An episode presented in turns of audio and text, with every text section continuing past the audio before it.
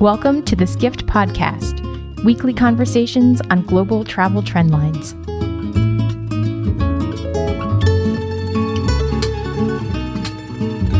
The experience of booking and taking flights has been changing dramatically as airlines deconstruct their offering to give passengers more choices for a fee. At the same time, the value of loyalty programs has diminished, and credit card companies are trying to fill the void. We've got three short conversations packed into one loaded podcast today, all revolving around airlines, a hot topic at the recent Skift Global Forum. Jeremy Cressman, a Skift contributing writer, spoke to this episode's guests in the Skift Take studio backstage at the forum. The first conversation is with Robert Albert, founder and CEO of Routehappy, which ranks the quality of flights based on factors including seat, food availability, and in flight entertainment. The second is a spirited back and forth with Brian Kelly, founder of the Points Guy website, and George Hobica, founder of discount airfare site airfarewatchdog.com. And finally, we hear from Ben Smith, president of passenger airlines at Air Canada, who touches on all of those themes from a carrier point of view. This is one of several conversations we're bringing you from backstage at the Skift Global Forum. The Skift Take Studio series is presented by MasterCard a payments technology company that is enabling loyalty, security, and data solutions for the global travel industry. And first up, here's our conversation with Routehappy's Robert Albert. Robert, thanks for being here today. I'm Jeremy Cressman with Skift at the forum today. Um, this seems like an interesting moment for airline distribution. How do you think the balance between where airlines are selling their products is changing or evolving? It's uh, the air, the flight shopping uh, landscape is transforming. Um, airlines are differentiating their products and they're taking uh, new functionality that they've either built themselves or through new vendors and to some extent existing uh, infrastructure providers. And they're providing highly differentiated products and services. They're moving from just selling standard seats to base products with optional services, making almost $60 billion this year in ancillary services. Uh, so it's almost like the hood has been opened and everyone is reinventing flight shopping now. Um, airlines are doing it in their direct channels themselves, uh, but distributors have also realized that they have to differentiate as well. They have been focused on hotels for the last decade. They haven't spent much investment in their air paths generally, and they're doing that now. So we're, uh, we're really in a, a, whole new era of uh, flight shopping innovation. Uh, Robert, why do you think it's been so difficult historically for the airlines to differentiate some of these products you're describing for customers? What's been the problem or holdup? Yeah, so it's a great question why it's been so hard for airlines to differentiate their products historically. And I would say that it's uh, two factors primarily. One is mindset. So you had um, traditional or legacy mainline carriers that had a business model that was based on being full service. And that was providing a lot of bells and whistles and benefits as you know part of the fare. Then low cost carriers 10, 15, 15 years ago plus came into the scene and started unbundling and offering a base product with optional services that challenged the legacy carriers that had to reinvent their model. It turns out that it's actually a better model for everybody because consumers like choice and differentiation.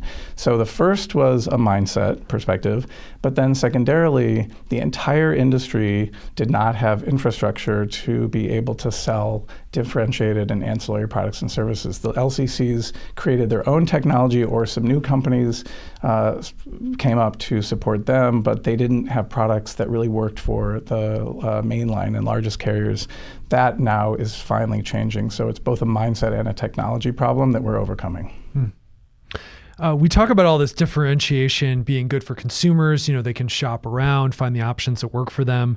But where do you draw the line between maximizing choice and confusing or sort of annoying a passenger? Yeah, What's it's a the... great it's a great question on how to draw the line between too much choice and confusing a, a passenger. So while it's beneficial for consumers to have choice, it has to come with responsible display of information so that consumers can make educated decisions. And I'm talking about simple things like shopping comparison grids and well displayed information that clearly articulates the benefits of a flight. So, um, my view is that it's ultimately good as long as, and, and we need to hold airlines and distributors accountable to this, um, they provide information that helps us understand their products very clearly. Then, with those kinds of tools, filtering capabilities, and comparison grids, we actually have the kind of choice and the information that we need to make the best decisions. Hmm. I think one of the big challenges with this merchandising process that's happening is standardization, right? And I know IATA, the the global organization, is using this new distribution capability, or NDC, as some people are calling it. Can you explain to our audience what that is and your view on how it's going to improve the selling experience, or what you think it will do to sort of change the current environment? Yeah. So the question is about what is NDC, new distribution capability from IATA, and standardization, and is that a good thing for uh, flight shopping going forward? The answer is I think it's a great thing. Um, in order for the industry to transform, you've got lots of different players. You've got 600 airlines throughout the world, um, hundreds of distributors, 3.7 billion flyers worldwide, uh, passengers boarded. So this is a very large space, and you can't have a chaotic situation where every airline is going to every distributor trying to figure out how to differentiate. So there needs to be some common language that everyone uses. And the uh, IATA has just made tremendous progress with NDC to rally the entire ecosystem behind the idea that if we all get behind standards, we can innovate our products the way that we all need to do it. It's uh, NDC is only a, set of standards, so it allows innovation from companies, new companies like mine, Routehappy, from existing companies like the GDSs, uh, airlines directly. It just enables a platform of um, innovation, but based on a common language. So it's ultimately a really good thing. Sure. Uh, Robert, where do you think the uh, the distribution area is heading in the in the future? Um, how do you think airlines are going to evolve their merchandising process? What what changes or sort of trends are you planning to see, or do you think we'll see in the coming years? Yeah, that's a great question. How airlines are viewing their distribution? Um, I'd say uh, three trends that I see. The first one is they're much more open minded to indirect distribution now. Uh, for the last 10 or 15 years, they've been very skeptical of indirect. They've wanted to build up their direct channels, compete with indirect, you know, frankly, get rid of indirect if they could, but they've realized that it's a valuable part of the ecosystem. And then they've gotten their own websites to a really good place now. And so they're now more supportive of working with their indirect partners who are also more open to helping them differentiate with ancillaries and upgrades and merchandising content. So, no, number one is an acceptance of indirect and a more of a willingness to cooperate with them. The second is uh, an omni channel approach. So, what we're seeing in airlines is that they're no no longer viewing distribution as direct versus indirect, which has been the case. Silos that frankly fought and competed with each other even within an airline. And so we're now seeing um, departments that are even called omni-channel distribution, where they're really thinking strategically about um, you know their distribution in, in all channels. And the third one is um, there is going to be much more of an emphasis on creating dynamic targeted offers and rich uh, merchandising content. They haven't had that focus because they haven't had to, but they they are changing the way they sell flights, and so they're creating new departments of people who just think about creating dynamic offers and creating creating uh, merchandising content. They even have to literally take hire photographers and go take better and more comprehensive photographs of their products, which hadn't been a priority because there was no place to put the content, but that's becoming a big theme. Sure. Just one last question that spurred from what you just said. Obviously, the merchandising is a big piece of this, but what about the personalization aspect, right? So knowing more about the comp- the customer and being able to sort of combine that into an understanding and make that dynamic offer. Yeah. Do you think airlines have been able to figure out that personalization piece, or what do they need to do, or what are the next steps? Airline. It's a great question on personalization with with airlines and what they're doing with it. So, um, airlines are sitting on a treasure trove of data about buying habits rates because if you buy, you know, you either fly with an airline, you bought it from an indirect channel or a direct channel, they know a lot about, you know, where you go and where you sit and what you spent and what optional services you've um, uh, purchased. They are becoming much more focused on personalization and using that data to provide more relevant offers. Um, we are in an era now where we get emails from airlines that are sort of semi targeted. Sometimes they feel like they're really relevant and, oh, that's an offer that I'm really interested in. And then sometimes, why are they offering this upgrade? I already get it with my status, you know, something like that. Um, so it's really becoming a, a, very important theme. And I guess I would add that as my number four of, of themes is, is personalization. Sure. I think that's a good number There's four. a lot to do. Yeah.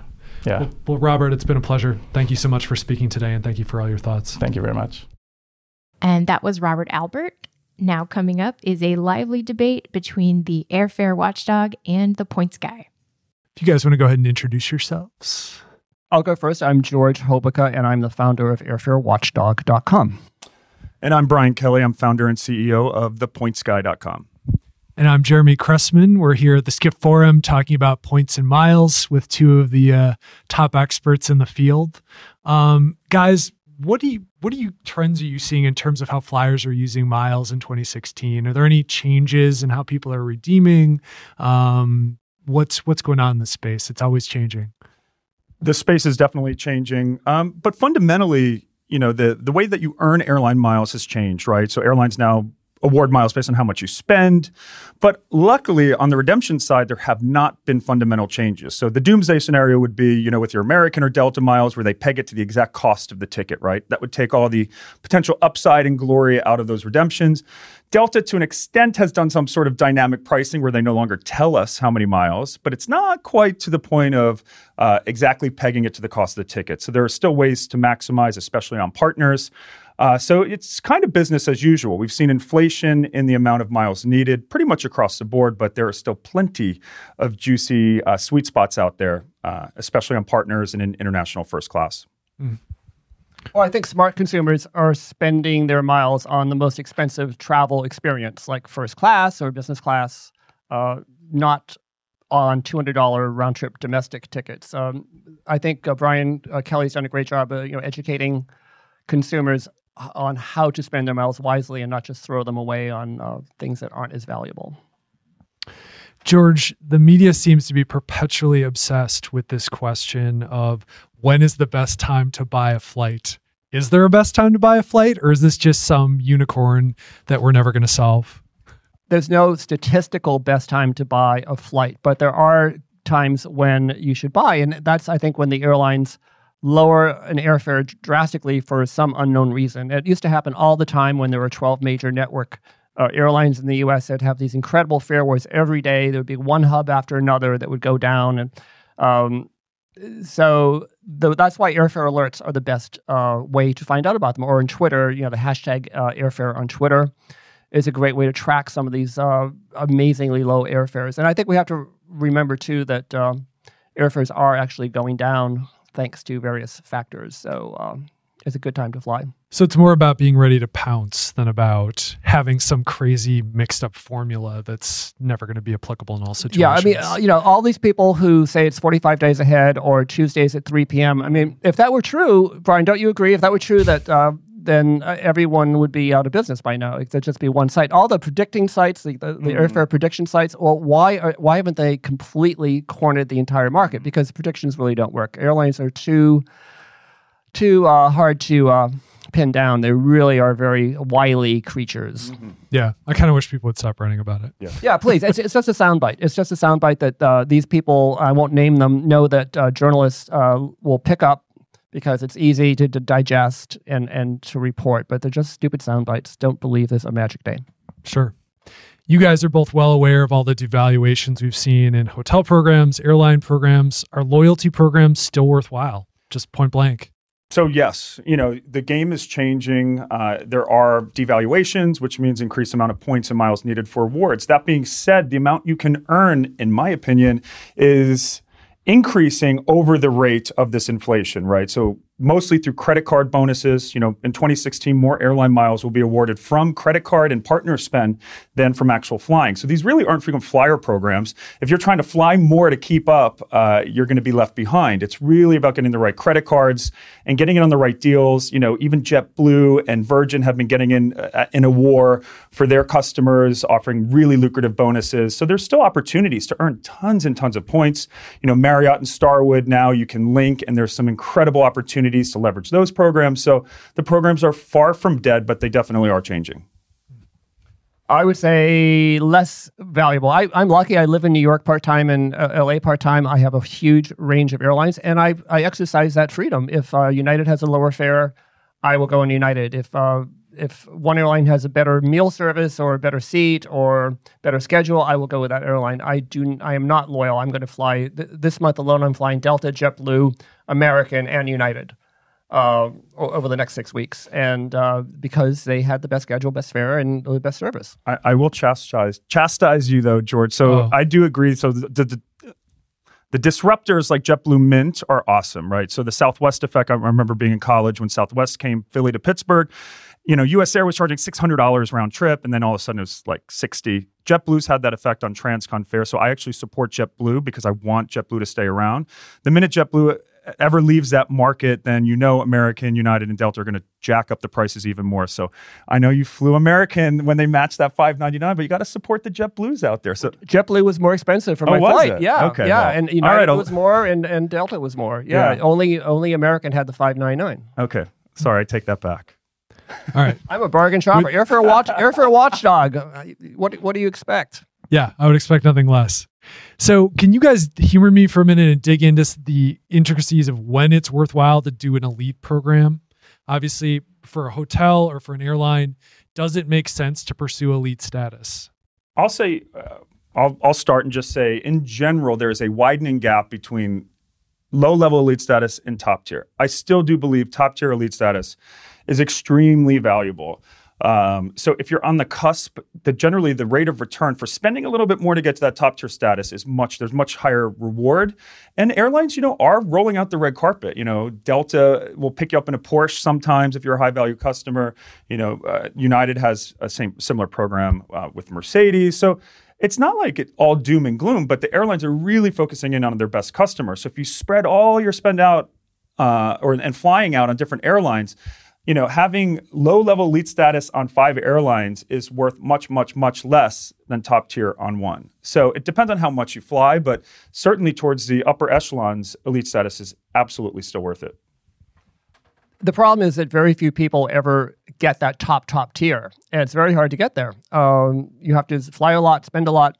And for the people in the gold uh, part of the, th- you know, the, the theater or the silver part, uh, you know, it's not as uh, lucrative. Uh, you can get some of those benefits with a credit card, uh, priority boarding, a free check bag. Yes, they do tend to, if you're you know, upper tier, they do tend to uh, take care of you in the case of a flight uh, er- er- er- eruption, interruption. Uh, yeah, they'll they'll certainly put you on the next flight out, and the people who don't have status are going to just mm-hmm. sleep in the airport. So, uh, yeah, absolutely, there are benefits if you can reach that pinnacle of um, you know uh, loyalty. But I would agree with you. Yeah, at the lower levels, it's get an airline co-branded credit card, and it's very similar. Sure. Okay. Which air carrier do you think offers the best loyalty program right now for the general traveler, and why? Hmm. For the general traveler who doesn't want to jump through hoops and yeah, read websites, exactly. uh, I mean, Southwest Rapid Rewards, I got to give it to them. You know, it's if they're as an airline, the two free check bags, the free changes, you know, Southwest is generally a little bit more expensive, um, but you get so much more and they're friendly and humane towards coach passengers. The same can't be said about most other airlines. So I would say loyalty wise, simplicity for the masses, Southwest is hard to beat. Uh, I agree, Southwest. Um, you guys brought up reward cards during the panel. Obviously, it's become a huge area of focus for the industry and where that's heading. Chase is now offering this 100,000 point bonus, if you will. Is there an upper limit to the perks that you think these cards will continue to offer to incentivize travelers? Or is this war going to continue to escalate in terms of like yeah. the deals? Well, it's definitely an arms race right now, and Chase just upped the ante. Uh, I know almost all the other major issuers are planning on responding. So for consumers, it's the best time ever to get a travel rewards credit card. Um, you know, we've seen huge sign up bonuses. Not only that, just ongoing perks, right? So the credit card companies now know that if we give you 25,000 miles, you're going to use them and forget about us, right? So instead of that, let's invest in actual perks that you're going to use, right? That are easy to take advantage of. And that's really where Chase has excelled with the Sapphire Reserve. That $300 travel credit is amazing. You know, Amex Platinum makes you select a certain airline and only that airline and only certain fees. And you can't even really check to see how you're doing and it's convoluted. Chase says, hey, we'll give you 300 bucks any travel expense, including parking, tolls. Uh, you know, so it's Uber, Airbnb. You know, I used it on a hotels.com purchase, my first purchase on the card, $700 on hotels, and I got 300 back. That's valuable. It's it's easily attainable, and so I think the credit card companies are seeing, you know, their airline partners are kind of uh, giving them the short end of the stick by you know continuing to, to scale back on benefits. They're stepping in uh, where they see that gap, just like American Express uh, creating Centurion lounges. You know, the U.S. airline lounges sorely lagged behind competitors. Amex came in and said, you know what, for our best cardholders, we're going to create these amazing lounges. And the Centurion lounges are, by and large, amazing. Um, one credit card that's worth it. Um, I don't know. I you know I, I was denied the last time I applied for a credit card. I was denied because I had been overserved. Chase. Chase said, you know, sorry, and I've got like perfect FICO score, perfect everything. You know, I pay my everything on time. I'm a JP Morgan private bank customer. And Do you think said, they no. recognize your name by now when you go in Yeah, and apply I don't know. I think? I just got too many credit cards. So um, I got denied too, so if it makes You you, feel did? better. Ah, Oh. okay. But I like escalated. I, I, my private client banker. Actually, there is a claims department where, or a, a credit department where they Yeah. can escalate. But, but yeah, Chase is coming. I mean, they know that gamers exist, Yeah. and frankly, that's why I tell people like be a good customer. I do think you could probably get it overturned through the private bank connection. Yeah. But in general, you know, if you open and close credit cards, that, that game has been going on for a while, but it's coming to an end. You can't just open endless cards. You kind of got to be a smart customer. And I really say, credit card companies have the technology. They are booting people out that aren't good customers. The Yeah. banks don't have to give you all these perks. These are not a birthright to get points like crazy every month with new credit cards. So I do think there is a balance of you know getting these amazing offers, but also put spend on the card. Don't be a jerk customer. But I do think the cost of, of these cards and the churning is passed along to the people who don't do it. I mean, For sure. I mean, someone's paying for it. Yeah, someone's sure. paying. Someone's paying for it. It's it's probably the people who can least afford it, the people with low credit scores, and uh, the- you know, people who pay. Yeah, yeah. So that's why I find uh, that's why I think it's a bit unfair and a bit uh, schemy. Welcome to capitalism, baby. I know, mean, right? I mean, I, yeah. So one more question, and that I, this last question sort of related to this. Both of you, I would say, have been very instrumental in this sort of growth of this culture around fat finger fares or mistake fares, people finding deals and being more aware of those. Do you think that's changed at all how the airlines are marketing or pricing their airfares as a result?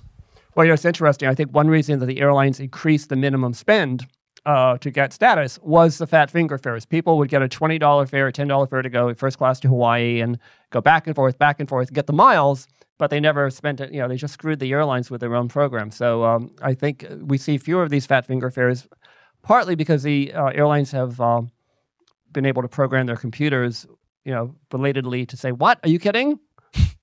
You how much? you know, think again, think again." Well, in the day of social media, right, a deal gets out and it spreads like wildfire, right? So your site's been incredible with social media. You guys were really on the forefront of the Twitter fares and, and communicating with consumers.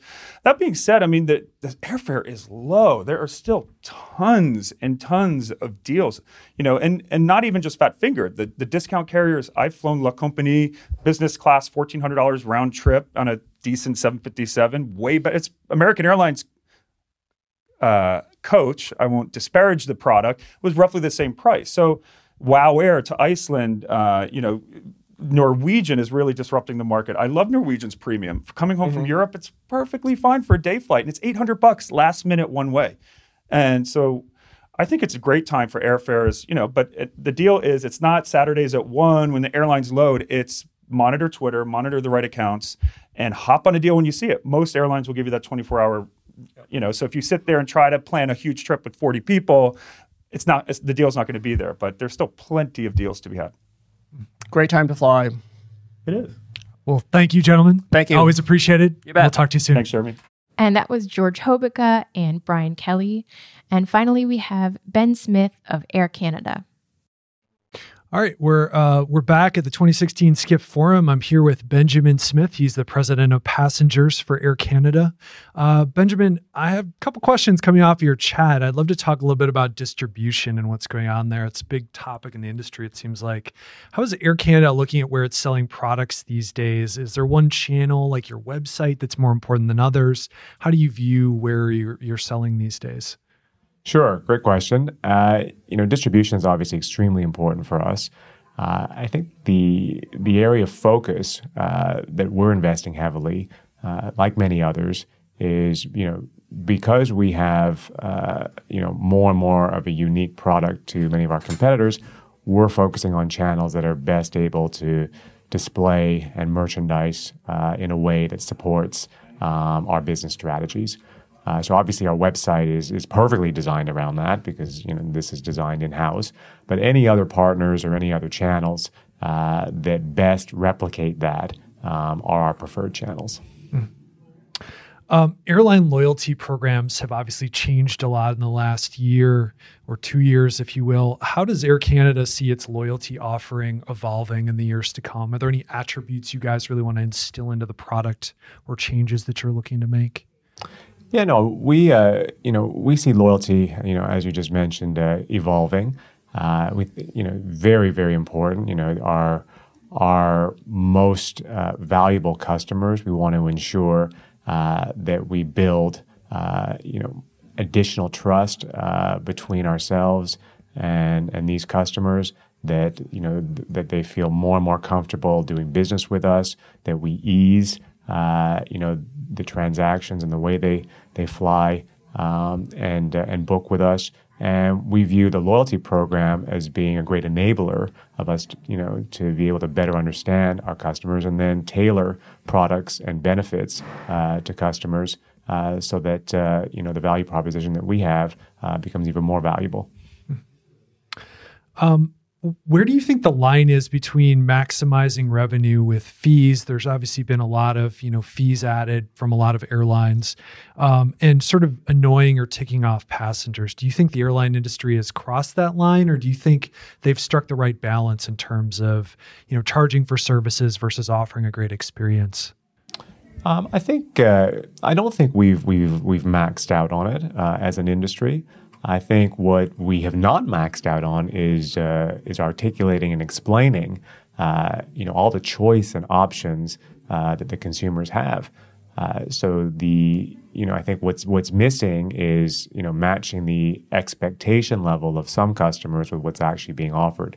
Uh, you know I think more choice is a better uh, outcome um, or a better future than what we have today and you know the more choice the better and everyone has you know a different uh, you know different expectation as to how they like to travel and what their price points are um, and why would you want to be paying for something you don't value mm-hmm. so as long as you understand what it is you're getting um, and it fits your expectations and there's a correct price um, i think that's better for the industry mm-hmm. um, and obviously another piece of that is just figuring out how to slice up different cabins into different types of products and mm-hmm. services mm-hmm. um, do you think airlines have gone too far in slicing their cabins into different classes especially on the economy end or do you think that's just a direction that the industry is heading well, here again it's about more choice uh, you know it's um, you know people fly for many different reasons and even the same person you know may want uh, you know different levels of comfort and maybe you know may have a different price elasticity depending on what the trip is or what why you know what the trip's for or how many family members or how many business associates are going on that trip uh, how long the trip is you know how long the flight is you know, how tired they are um, you know what time of day the flight is leaving at.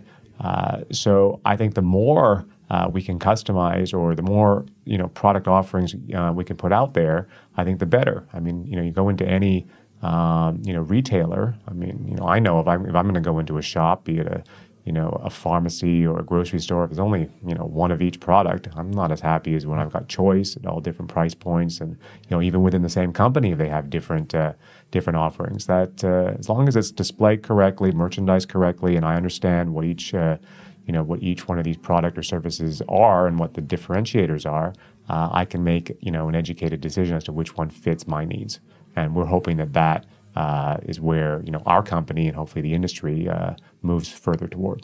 Of course. Uh, one more question for you, Benjamin. Where do you think the industry is is heading in terms of product offerings or passenger trends? Anything you guys are tracking that you think we'll see more of in the future? I think you know, with you know, as with the internet, uh, you know, obviously in full force for many, many years now, and the amount of information that is available uh, at uh, most computers' finger, most consumers' fingertips.